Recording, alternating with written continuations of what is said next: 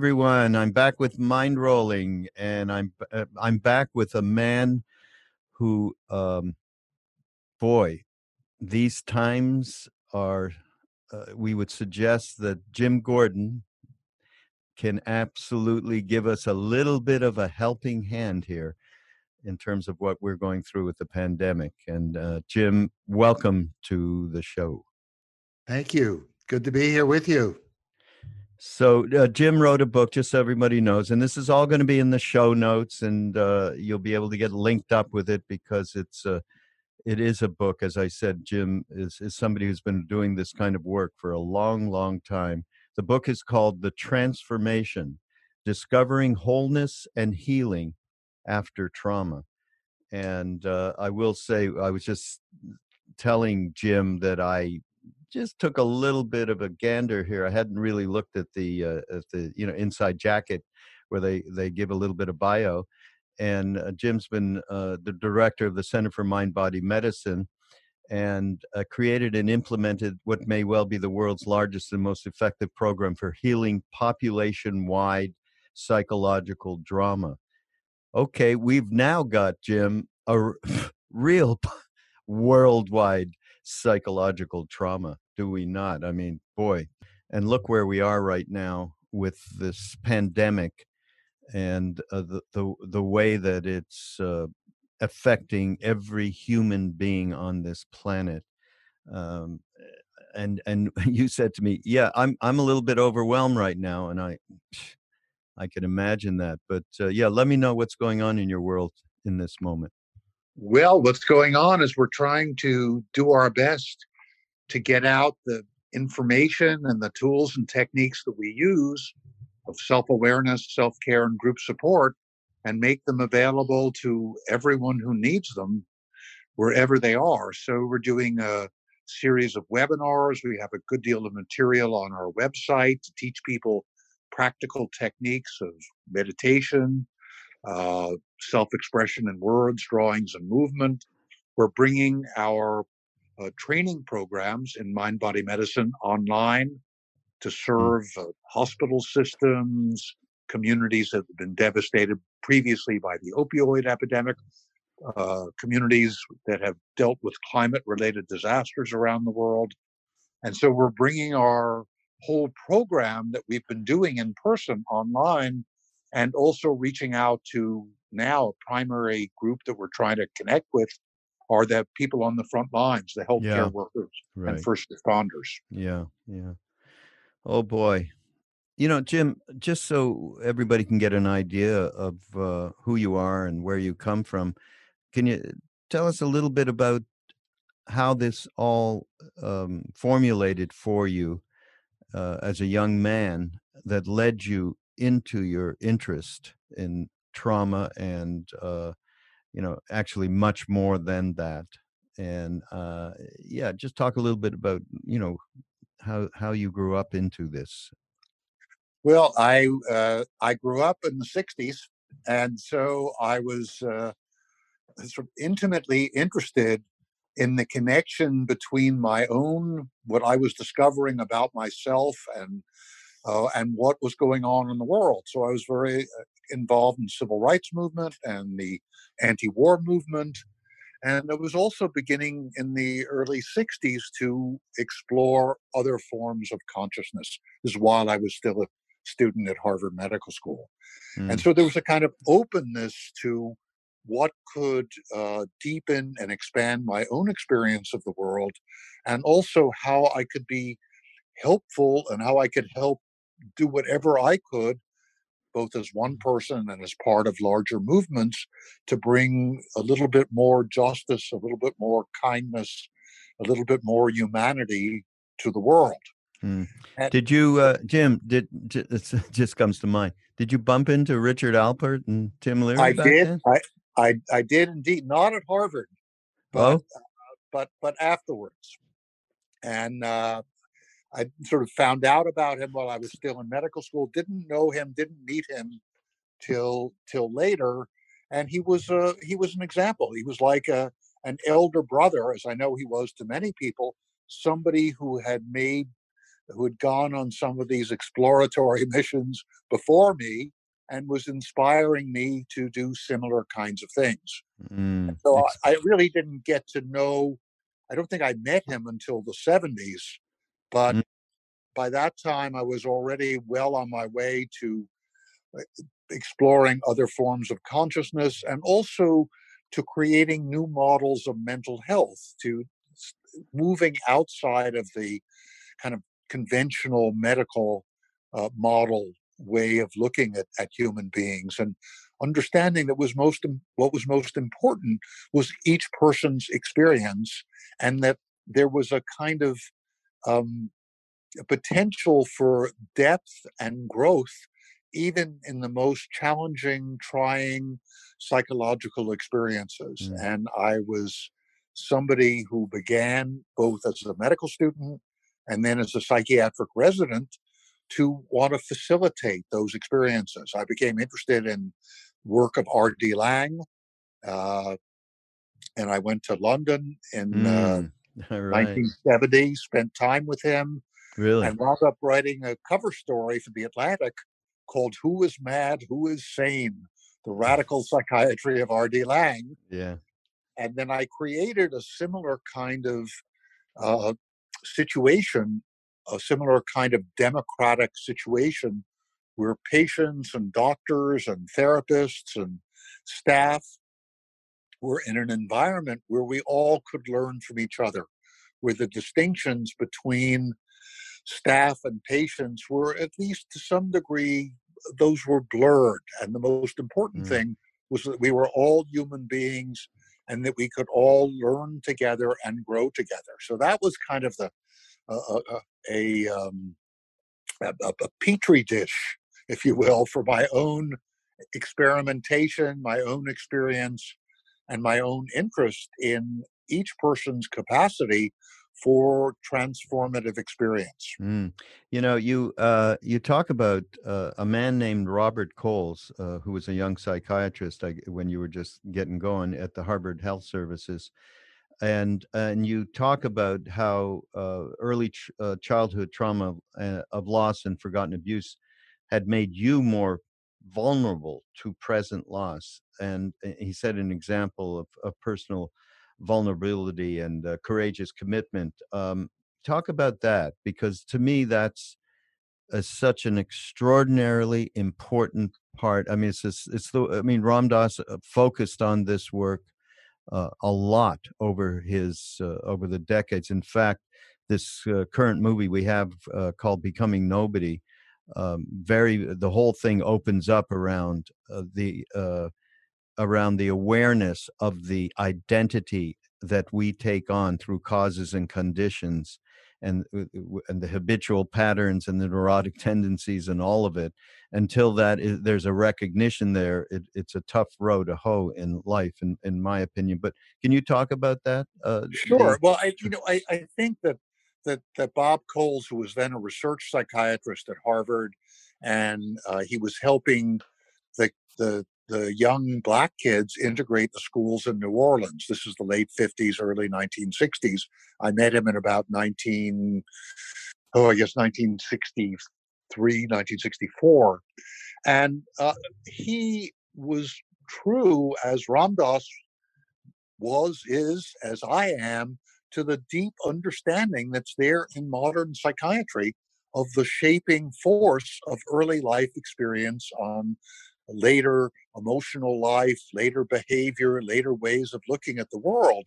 Mm. And that unfortunately we've we've tended to lose sight of this. This is the great insight of Freud and of modern psychiatry, and all of us absorbed that, and we you know we understood it in somewhat different ways.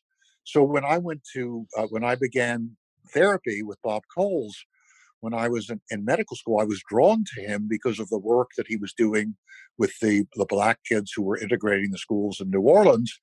And when I met him, I felt like I was also I was meeting a kindred spirit, not only somebody who was uh, deeply immersed in the civil rights movement, but somebody who was uh, questioning the conventional norms in psychiatry.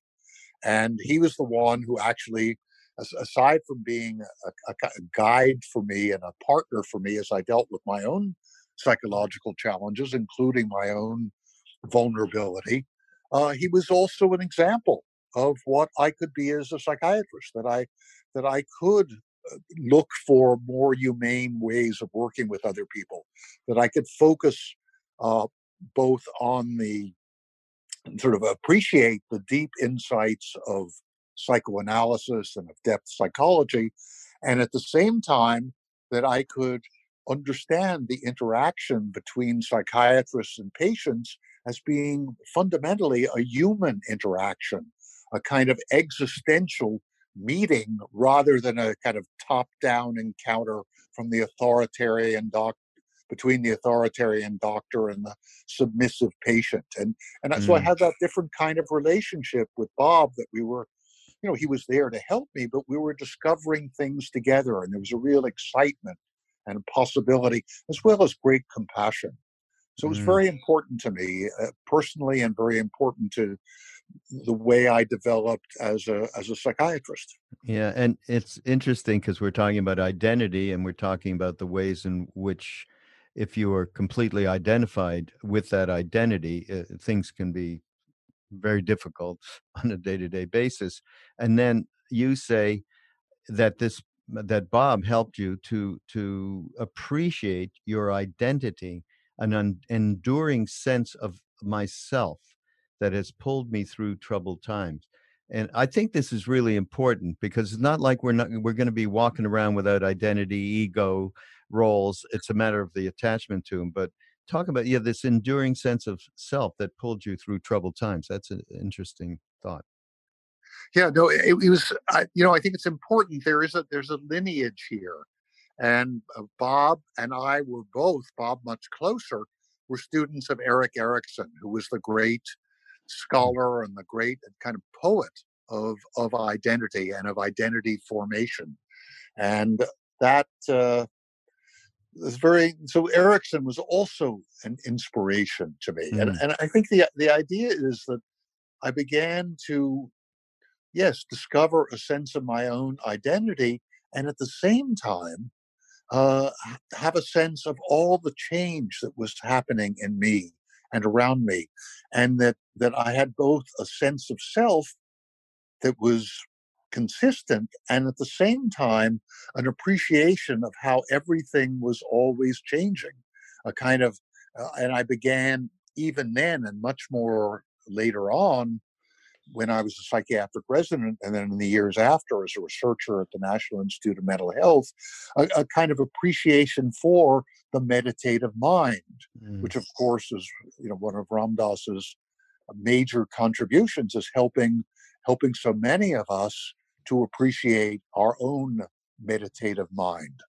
And you know, I, I think that um, I think it's important for it's important for me, and I think important for all of us to acknowledge those people who are our teachers and who gave us gave us so much, and and continue to. One of the people I dedicated my my book, The Transformation: Discovering Wholeness and Healing After Trauma, uh, I, I de- Bob was one of the people I dedicated that book to, uh, along with several other teachers of mine.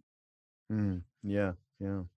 Um, there's a. I just got to read something, uh, Jim, because it's just so central to everything and central to what we're going through right now. Trauma comes to all of us, and its consequences can be terrible. That's the truth and the bad news. The good news is that all of us can use tools of self awareness and self care to heal our trauma, indeed, to become healthier and more whole than we've ever been. If we accept the pain that trauma inflicts, it can open our minds and bodies to healing change. And I think this is the key here. If we relax with the chaos it brings, a new, more flexible, and more stable order can emerge. Our broken hearts can open with tender consideration and new love for others as well as ourselves. And I've been talking about this on, on podcasts lately just what this pandemic is is uh, to say positive uh, aspects of it can be difficult in in terms of all the suffering but certainly um, this this this broken heart that we all have is opening uh, this uh, this consideration and and love for others and caring. So that's that's um, a, a very powerful thing going on right now, right? Thank you. No, I appreciate your reading reading that passage from the transformation. Yes, and I think it's as you know, as I said, and as you're saying now, it's often difficult to appreciate when we're in the middle of it. But those possibilities are there uh, if we first understand that that those possibilities are there, and then begin to bring ourselves into balance, begin to balance out the disruption the prolonged fight or flight and freeze responses that we have when we're when we're so threatened and then or allow ourselves to access the, the possibilities that exist within each of us. I, then we can discover what the you know the researchers are now called what i spoke about in my own words but the researchers are now calling post-traumatic growth. And hopefully that will come out of this hmm.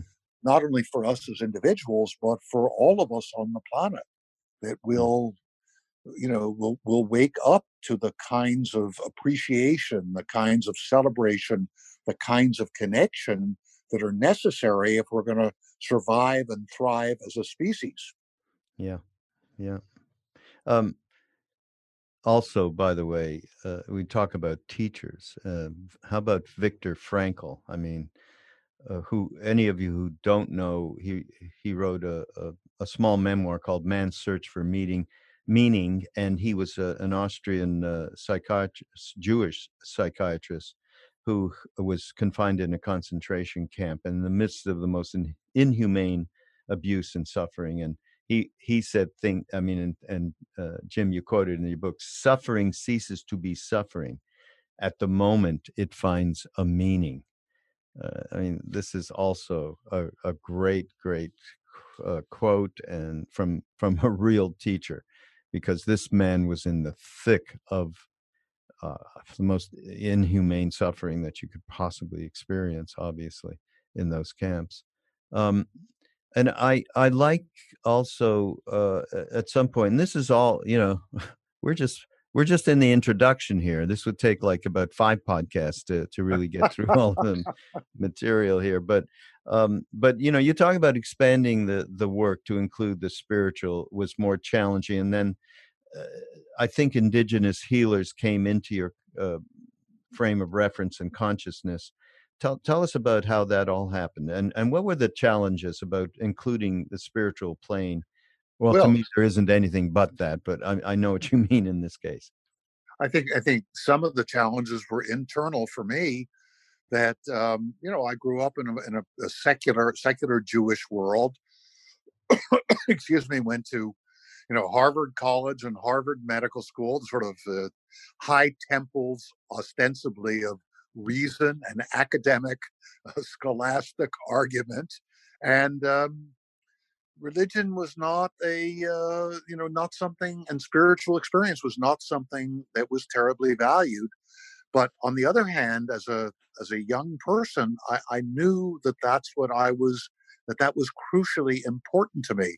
And my tutor at harvard whom i uh, talk about in the book william alfred was a, a beautiful man a, a kind of christian saint who was kind and generous to everybody, everybody who showed up his door at his door, from the Nobel laureates who flocked to see him because he was a wonderful poet and such a kind, generous man, to the homeless people who are banging on his doors at all hours and saying, "Professor, Professor, I need this, I need that, I need the other thing."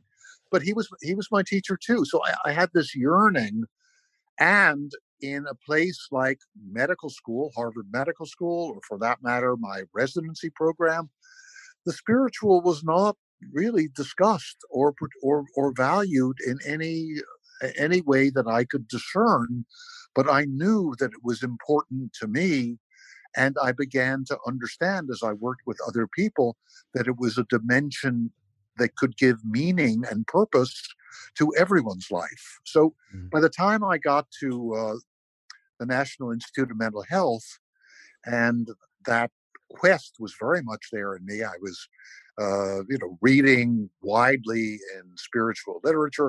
Of course, I read Be, Be Here Now at the time. I was reading the Bhagavad Gita and the Tao Te Ching and uh, many, the Paramahansa Yogananda and the New Testament and uh, St. Francis.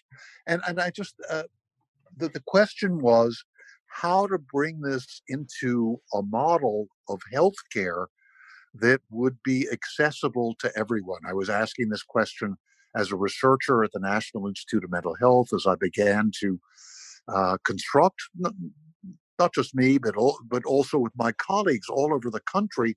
We began to create this new medicine that we are sometimes calling holistic or integrative medicine. And we, we knew that the spiritual dimension had to be part of it. And the question for me was, well, how do I talk about this to my bosses at NIMH? How do I talk about it to um, I, I, was running a study for the uh, the President's Commission on Mental Health for Jimmy Carter's commission. How do I talk about it there? How do I talk about it in terms that can be understood by scientists? And so it was a it was a kind of struggle for me. But what became clear and, and what I was able to do is is really to say that this is the dimension that gives uh, ultimate meaning. Uh, ultimate meaning being a, ultimate concern was Paul Tillich's phrase. He was uh-huh. a great Protestant theologian who was also a teacher of mine when I was at Harvard. But how do we find the ultimate meaning and purpose of our lives, whatever we call it? That dimension is spiritual, that connection mm, to mm. something beyond ourselves. It's never easy for anyone to talk about the spiritual. I mean, Lao Tzu says the way that can be described is not the way. So yeah. it's a it's a struggle and then a struggle to talk about it to people who are not particularly inclined to pay attention to it yeah. Uh, but I, I, also this is a small thing and again it's still in the very beginning of the book but that you met this being shyam singha was of some import to you uh, there's not much you say about it but i think it was had to have been something really meaningful for you. Well, Shyam, Shyam is somebody I met in uh, 1973, and he was a uh, Kashmiri acupuncturist, herbal. He'd studied for several years in China with the wandering monks, studied acupuncture and Chinese medicine. Mm. He was an herbalist, a homeopath, an acupuncturist, an osteopath, a naturopath. He was a meditation master, and he was an amazing cook on top of all that, and mm. totally outrageous. And as soon as I met him, I knew that he knew things that I didn't know. Not just not just information, not just facts, but that he had visited uh, psychic realms that I had only read about. I've read about them with Paramahansa Yogananda, mm. and that this this guy who was uh, at that point sitting in my living room, he had, he he had spent time there. He lived in these realms, and I wanted to learn, I wanted to experience at least something of what he exp- had experienced, and I wanted to learn some of what he knew about all the different healing modalities, as well as those techniques, those meditative techniques that would give me entry to some of these other psychic realms that I'd only read about or dreamed of. So he was, he became major influence. He was a teacher of mine for 20 years. I really apprenticed with him in many ways, and he continually challenged me. And one of his great gifts to me was helping me to laugh at myself. Mm, big so one. So, big one. Wow. Yeah. Uh, he was great. Totally outrageous, impossible in many ways, and a very, very great teacher for me. Mm, wonderful. Now, um, just so everybody out there who's uh, listening and thinking that this book is only one thing. Uh, it is more than one thing, and uh, Jim is very involved in, in you know, in, integrative medicine, and uh, so as I'm reading along here, I suddenly come upon a chapter. Your gut is under siege, buddy, and I'm thinking, oh Jesus, oh my God! I mean, the years I've spent in India, the indigestion I'm dealing with, and all that and then uh, you know as we read further stuff like craving comfort for, at this time you know uh, isn't it something that when there's any kind of trauma or uh, anything that you're facing why do we just turn to get me some french fries a coke and a burger uh, kind of a deal although that's not what i would particularly want but you know it gives a, a good uh, wh- this is um, but first talk about the integrative aspect of the work. Well when I was when I was at the National Institute of Mental Health, beginning in the 1970s, I, I became interested in how we could create a medicine that maximized our capacity for self healing, uh, a medicine that was not totally dependent and, insofar as possible, independent of interventions that had significant negative side effects. So I became interested in all those approaches which could enhance our inherent capacity for healing. What Hippocrates uh, called the vis medicatrix naturae. What he, would he would have called that if he spoke Latin, but he spoke Greek. It means the healing force of nature. Mm. And how, what do we do? How do we use food and herbs and acupuncture and meditation and movement and dance and uh, self expression to maximize our own capacity for self healing as opposed to immediately resorting to uh, pharmacological or surgical interventions, which um, often had negative side effects and were, as I began to realize by the early 1970s, were vastly overused. So I, I was interested in this was part of my challenge and my job as a researcher at the National Institute of Mental Health to help create, uh, I made it my job to help create this model of integrative medicine that used conventional Western medicine only where appropriate and that integrated it with all of these other approaches that maximized our own capacity for self healing. And so I pulled together while I was at NIMH, I, I pulled together people from all over the country. I think it was just pretty much a, a US program at that point, who were doing the most interesting research, the most interesting clinical work with all of these different approaches. And uh, we published a, a, couple of volumes. With I had other people who worked on it with me, people from the Institute of Noetic Sciences. There's Arthur Hastings and Jim Fadiman, and mm-hmm. also Dennis Jaffe and David Bressler on another volume. And we brought together the, the best minds to sort of borrow the phrase from Allen Ginsberg, the best minds of our generation. Mm-hmm. And we wanted to know what works, what doesn't work, what's the evidence for acupuncture or herbalism or meditation or midwifery or hypnosis.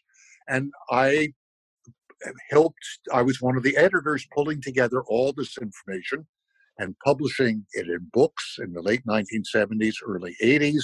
And at that time, I also uh, headed up this special study for Jimmy Carter's Commission on uh, Presidential Commission on Mental Health, special study on alternative services.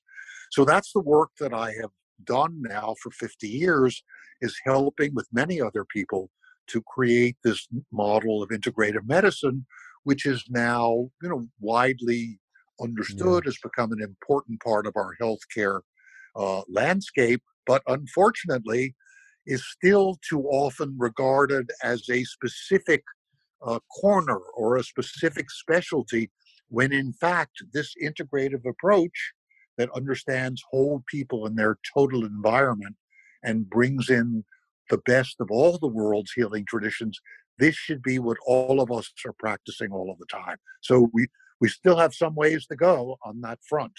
Yeah. But I've been involved in that now for 50 years. Yeah. Wow. That's what you say. Stressed, written in large block letters, and uh, you reverse that. It's desserts. God, that's so great. That just starts to spell out this reality. Now, which is yeah, well, that's that that's what you're what you're touching on is one of the points I make in the transformation, which is really important, which is why it's the longest chapter in the book, is that when we're under considerable stress, when we're traumatized, our gastrointestinal tract is just as upset as our mind and our brain and just as damaged. And we need to repair the damage that has been done, and that food and supplements and herbs are the way to repair the damage to our gastrointestinal tract, which in turn will help repair the damage that's been done to our psychological functioning. And this is, and so that whole chapter is about what you can do to repair, for example, the the uh, the microbiome, the which is damaged when we're under considerable stress. All those bacteria that are in our small intestine, long-term stress, like the one that we're experiencing now during this pandemic, it upsets the balance of our bacteria. Essentially, it damages the good bacteria, the good good guys, and helps the bad ones to proliferate. So we need to rebalance our gut, partly by eating in a, a way that is healthier, uh, more whole foods, much less processed food, uh, much less red meat, uh, and also replenish replenish it with probiotics that we can get as supplements. Also, when we're under long-term stress, the cells, the endothelial cells, the cells that line the small intestine, they tend to separate one from another. And so molecules that should not be going into our bloodstream pass from the small intestine into our bloodstream. Molecules like gluten or some of the proteins in milk. And mm. for some people, it doesn't make much difference. But for many people, these molecules cause inflammatory reactions in our yeah. joints, in our brain, in all the organs in our body, and make us more vulnerable to what we look at and call arthritis or depression or mm. anxiety. Mm-hmm. Some of that is coming because our gastrointestinal tract has been damaged by stress and trauma. And yeah. so we need to repair it. Yeah. And for a while, we may need to not eat those foods that are causing those inflammatory reactions. Yeah, but and the whole chapter outlines what we should do and what we should eat and what we should stay away from. Yeah, yeah, chapter 10 it says. Um, but wait a minute, this is so difficult. I mean, when we've suffered loss or or this of this chaotic situation we're in and the pandemic and everything that it's uh, pushing us on uh, so that's stress which is overwhelming. Our cortisol rises cortisol rises and lets us know heart lungs and muscles need energy from sugar that our brain has to be adequately nourished. And that's when we reach for you know the crap that we eat. So what chance do we have when there's some kind of natural progression that's going on inside that's uh, leading us into um, you know it's, it's, it's a great question habits but the first thing we need to do is to wake up to exactly what you're saying that we are being driven to eat these comfort foods we're not it's not because we're stupid we the comfort foods help to lower the cortisol they help to increase a little serotonin, a little more dopamine to make us feel calmer and also more energized at the same time. So let's recognize that. We can give in a little to eating some comfort foods, but we also need to know that if we keep on eating those sugary, fatty, processed foods, that in the long run, we're going to deplete those neurotransmitters, that we're going to have more stress hormones, that we're going to feel more anxious and more depressed. So that realization can tell us that we need to make a change. And yes, it takes some work. And it takes some saying, okay, I'm, you know, I'm not gonna, you know, I'm just not gonna indulge myself so much. A little bit here, a little bit there. And here's where the other approaches come in. So, for example, if you're also doing med- some kind of meditative practice, you are a little calmer. You're not so freaked out. You're not so compelled to eat those foods. Same thing is if you're moving your body and you're exercising your body, and both meditation and the exercise will increase the serotonin, will help you to relax, help you to be calmer, and you won't feel so pressured to eat the comfort food. So it's a it's a whole integrated program in which each uh, each modality, each tool that you're using is helping and contributing to your to your well-being and all of them can work together so that you're not ruled by this compulsion to eat those comfort foods and you notice when you have it and i you know i'll have a little bit of a sweet or a little bit of a fatty food fine but i'm not going to eat them all day long because i'm not constantly in that state of agitation mm-hmm, because yeah, I'm first of all I know better, and second of all, and I'm bringing mindfulness into my eating, which is an essential part of the trauma healing diet, and also because I'm using these other modalities. Yeah, yeah. Um, just uh, back a little bit to uh, trauma.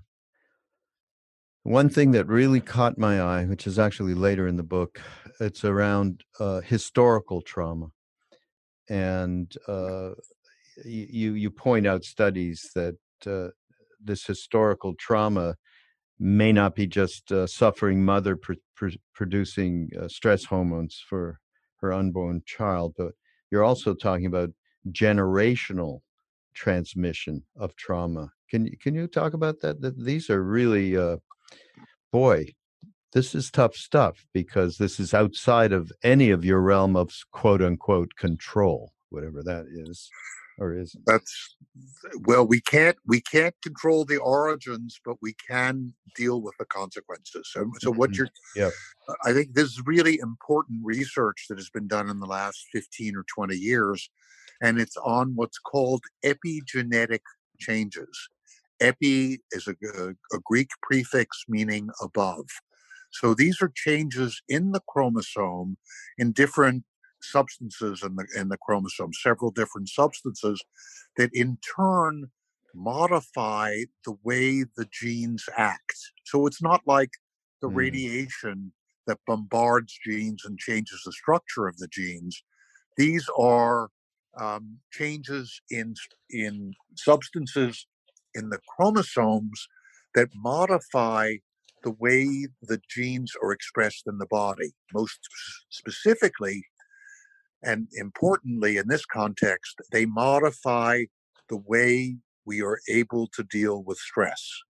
So, when a uh, grandparent has been subject to extreme stress, and the human studies have been done on Holocaust survivors, so those people who were in the concentration camps had changes, had epigenetic changes that made it more difficult for them to deal with future stress in their lives.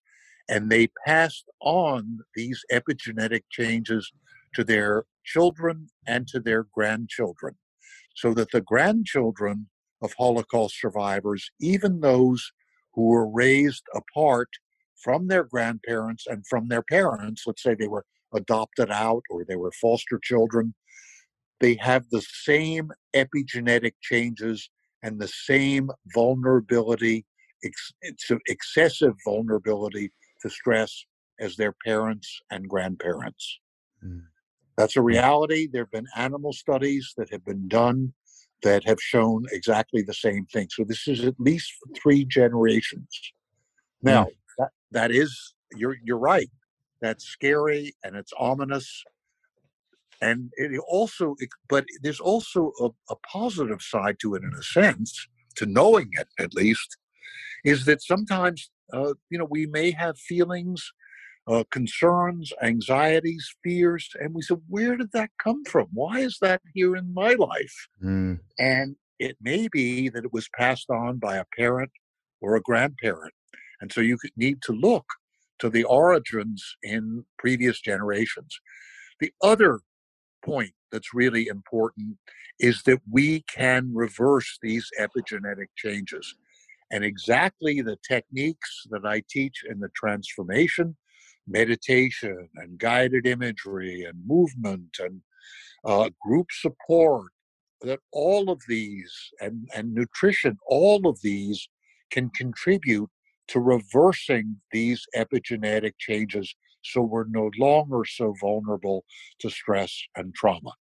And the, uh, so that we're not only uh, dealing with you know the present stresses and making it easier for us to deal with present stresses we're also reversing those um, handicaps if you will those disabilities that were passed on to us by our parents and our grandparents Yeah. we have the capacity to do it and there's research that's been shown that comprehensive programs like the one that i teach in the transformation can reverse those epigenetic changes and with reversing those changes can help us be much more resilient much more able to deal with whatever stress we're facing Yeah.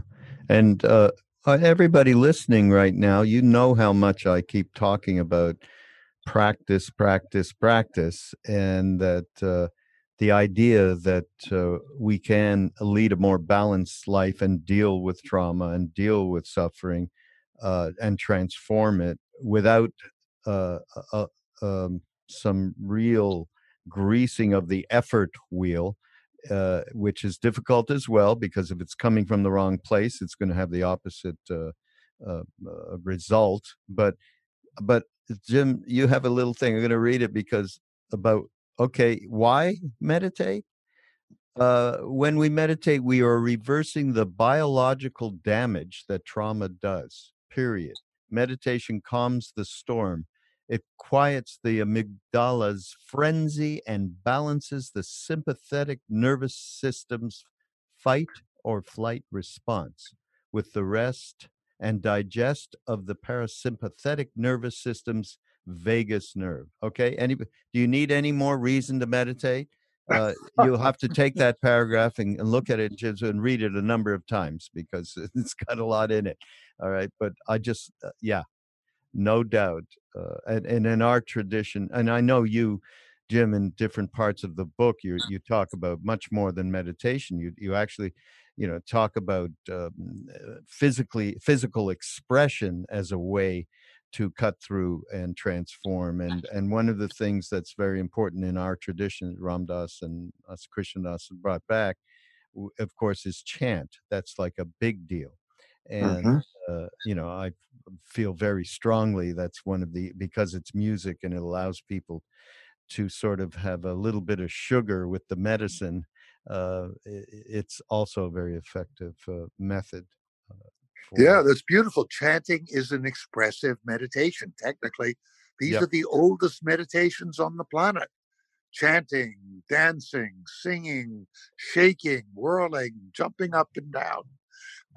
These are so freeing and they're they're so effective especially when we've been traumatized. We need them more than ever. Yeah. they help to break up that fixed pattern those those repetitive ruminative thoughts that drive us crazy that tension in our body that keeps us from being free. These expressive meditations are the royal road to to freeing ourselves from this frozen shut down bodies these closed minds that we have. So all forms of meditation can be useful and can be so mm. beautiful Yeah, you you see online actually there are dance uh um interactive dance stuff going online, you know, with Zoom. People are getting together and they're putting on some music and dancing. It's it's amazing what's going on uh through through the net at this point. Um so let's see, here's something that caught my eye and it's around embracing hope. Uh, so yeah, we are dealing with a lot of hopelessness at this point we are dealing with the threat of uh, getting sick and pot- potential of uh, of dying. We're dealing with the isolation. We're dealing with the ec- economic uh, disaster that is slowly building, and so on. Um, how in the world? Uh, yeah, I mean, it, you talk about it as an exquisite torture, hopelessness, but uh, the fear and the pain of it is really, really. Uh, uh, just terrorizing people. So uh, yeah, talk about hope. You because you say it's a powerful uh, medicine. Well, you know, as we're talking, I'm looking out my window and I'm fortunate enough to be able to look at some trees and I'm seeing the new leaves on the tree. Mm, And I, and I'm seeing that the renewal that's there in nature and that reminds me of the renewal that's possibility that's a possibility for my nature for me. So this is one just little intimation of hope.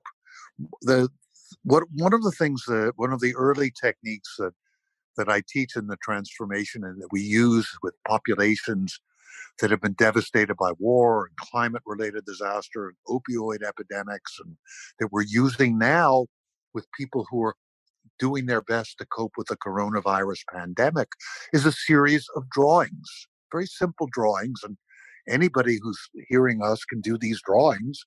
It's a, a set of three drawings. You draw yourself, you draw yourself with your biggest problem, and then you draw yourself with your problem solved.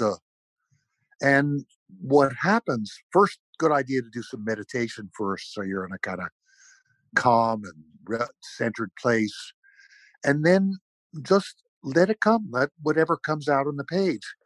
First of all, this helps you get over self consciousness that most of us feel about drawing. But then when we do the drawing, it helps us identify what's the biggest problem. And it may not be what we think is the biggest problem. So we may think, oh my God, the fact that I'm going to get the coronavirus, that's my biggest problem, my biggest worry. But when it comes out on the page, the biggest worry may be, um, what am I going to do with my kid this afternoon? She's driving me crazy right now. So it comes out, so, oh, that's interesting. Uh, uh, that's a little mini revelation. And then drawing the solution, all kinds of amazing things will come to people. That uh, so the solution to the problem is uh, maybe I gotta uh, do a little. Um, uh, my my goddaughter was doing this with with her children. Maybe what we got to do is make a magic wand that comes to her as the solution with her little five year old. Let's make a magic wand. And and that came out of her own intuition, her own unconscious. And she and her her daughter, her five year old daughter, did it. And it was an amazing experience for both mm, of them. Yeah. So it's a sense that we have resources, that we have possibilities, that there are solutions that are available to us if we open our minds and open our hearts and allow them to come to us. That gives us hope. And what also gives us hope is the use of any of these techniques. I, in the beginning of, of the transformation, I teach a very simple, concentrative meditation, slow, deep breathing, mm. in through the nose, out through the mouth, with the belly soft and relaxed. I learned it from Stephen Levine almost 50 years ago. I, I, I, it's fundamental, foundational. As you do that, you do that for 10 minutes or so, you notice there's a change. Oh, I feel a little calmer. Maybe my shoulders are a little more relaxed. Maybe when I open my eyes and look around, the room looks a little brighter. That indicates, first of all, that you can help yourself. And second of all, that change is possible. So it gives you hope that if you can make one change, well, other changes may be possible as well. That automatically comes from having an experience of creating a change for yourself. And it could be through soft belly breathing, it could be through chanting, it could be through shaking and dancing, it could be for going going for a walk in nature. So there is hope that change is possible. You may not be mm. able to change the you know epidemiology of the coronavirus, although you can certainly help by you know social distancing and being careful but you can make a change in yourself you can make a change in how you deal with it and that gives you hope gives me mm. hope. Yeah. Uh, jim just to, uh, just again go over this this this particular practice the soft belly stephen levine's thing because uh, i'm now remembering how important it is just to give people a little bit more detail on how to do it. Okay sure. So we can, they can do it with us and, okay. uh, so let's just sit comfortably in a chair whatever is comfortable for you, and allow your breathing to deepen. Let your eyes close and removes a great deal of external stimulation. Breathe in through your nose and out through your mouth with your belly soft and relaxed. And this is a concentrative meditation. So you're concentrating on the breath coming in through your nose and going out through your mouth. Perhaps concentrating on the word soft as you breathe in and belly as you breathe out, and on the feeling of your belly being soft and relaxed. And as you do this, you're bringing more air to the bottom of your lungs where there's better oxygen exchange. More oxygen enters the bloodstream and feeds all the cells in our bodies. And as we breathe this way, slowly and deeply in through the nose and out through the mouth, with our belly soft and relaxed, we're activating the vagus nerve, which we mentioned before, V A G U S. Vagus means wandering in Latin. And this big nerve wanders up from our belly through our chest, back to the central nervous system, to the brain, It slows pulse rate, slows our heart rate, lowers blood pressure, relaxes the big muscles in our bodies, quiets activity in the amygdala, the center for fear and anger in the emotional brain, enhances activity in the frontal part of our cerebral cortex, an area is responsible for self awareness, thoughtful decision making, and compassion. This is the antidote to the fight or flight response, to the stress response. And one branch of the vagus nerve connects with other nerves that are responsible for speech and facial expression. So when we breathe like this, slowly and deeply, in through the nose and out through the mouth, with our belly soft and relaxed, we're quieting our body, calming our mind and the fight or flight response. We're enhancing our capacity for awareness and appreciation and making good judgments and connecting with other people. And breathing slowly and deeply like this in through the nose and out through the mouth with the belly soft and relaxed. All the muscles in our body are relaxing. And we can do this for a couple more minutes, and you can feel as you exhale the muscles in your body relaxing. Feeling the relaxation in your pelvis and your buttocks and your belly as you exhale.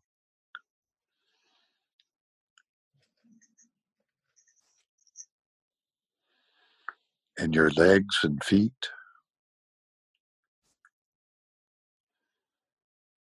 Feeling the muscles relax all up and down your back.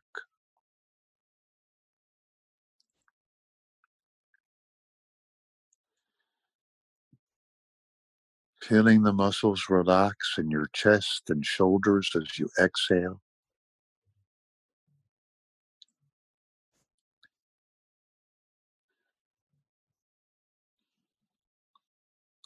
Feeling the relaxation in your arms and hands.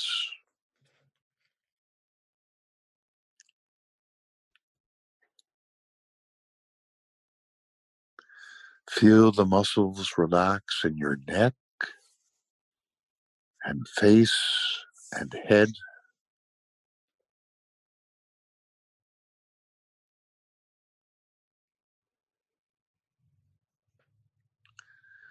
Feeling your whole body relax with each exhalation.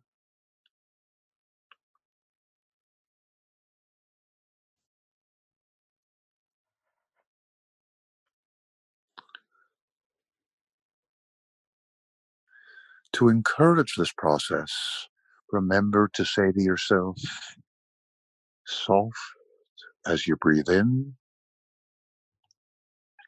and belly as you breathe out. focusing, concentrating on the breath, on soft belly.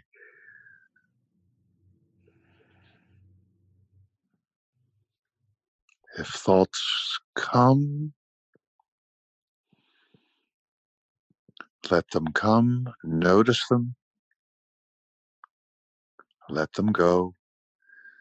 Gently bring your mind back to soft belly.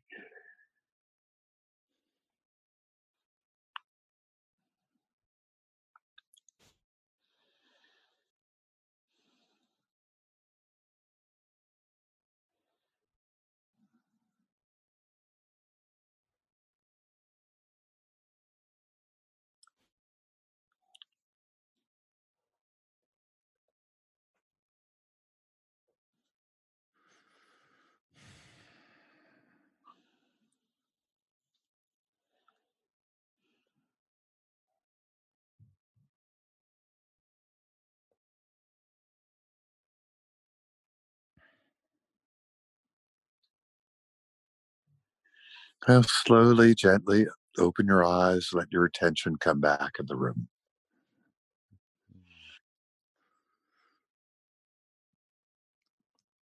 Great meditation. Great Yeah. meditation. Thank you so much, Jim. And it really, uh, as an, another part of the book that uh, I thought was really important, it's around making friends with emotions, with your emotions. And you talk about, you know, the continuum from relax, relaxation, which soft belly is the uh, methodology to get there, and then awareness, and then expression is uh, very, very important. I mean, I, uh, like something that we talk about all the time in the different retreats, workshops, and everything that we do is exactly this. Making friends uh, is so important because when we're running away from whatever it may be, it enhances the power of that trauma or that negative uh, uh, negativity Beautiful. of any sort. Yeah. Um, and I, I'll just uh, kind of uh, we're kind of at the end here of our uh, allotted time, Jim. And I know you're a busy man. Uh, but just one other thing from the book uh, that I think is really uh, I'd like to read as sort of the uh, finale here. When we welcome and express our emotions, we are like ancient Greeks in the amphitheater, inviting those painful feelings to possess us for a while and then leave us. As we do, we free up the compassion and love, the joy and creativity that have been buried with our painful emotions. That is very, very astute and insightful. And I think if we do these practices, that we will find that that truth will surface. And especially in these times uh, with uh, the kinds of emotions that we are subject to by virtue of the fear and anxiety and uh, not knowing what's coming. So, uh, thank you so much, uh, Jim, for this book, The Transformation. Everybody, uh, you will uh, see all the links to Jim's work and the book on the show notes. So, uh, again, wow, keep up the, this great work that you're doing, Jim. It's uh, Thank you, Raghu, and thank you for this conversation. I, I feel I feel much better after too. It's really Me too. I'm glad I uh, prompted you on the meditation. I had no idea we were going to do that, but uh, you know, and uh, uh, again, uh, let's continue. I, I'd love to for us to chat again.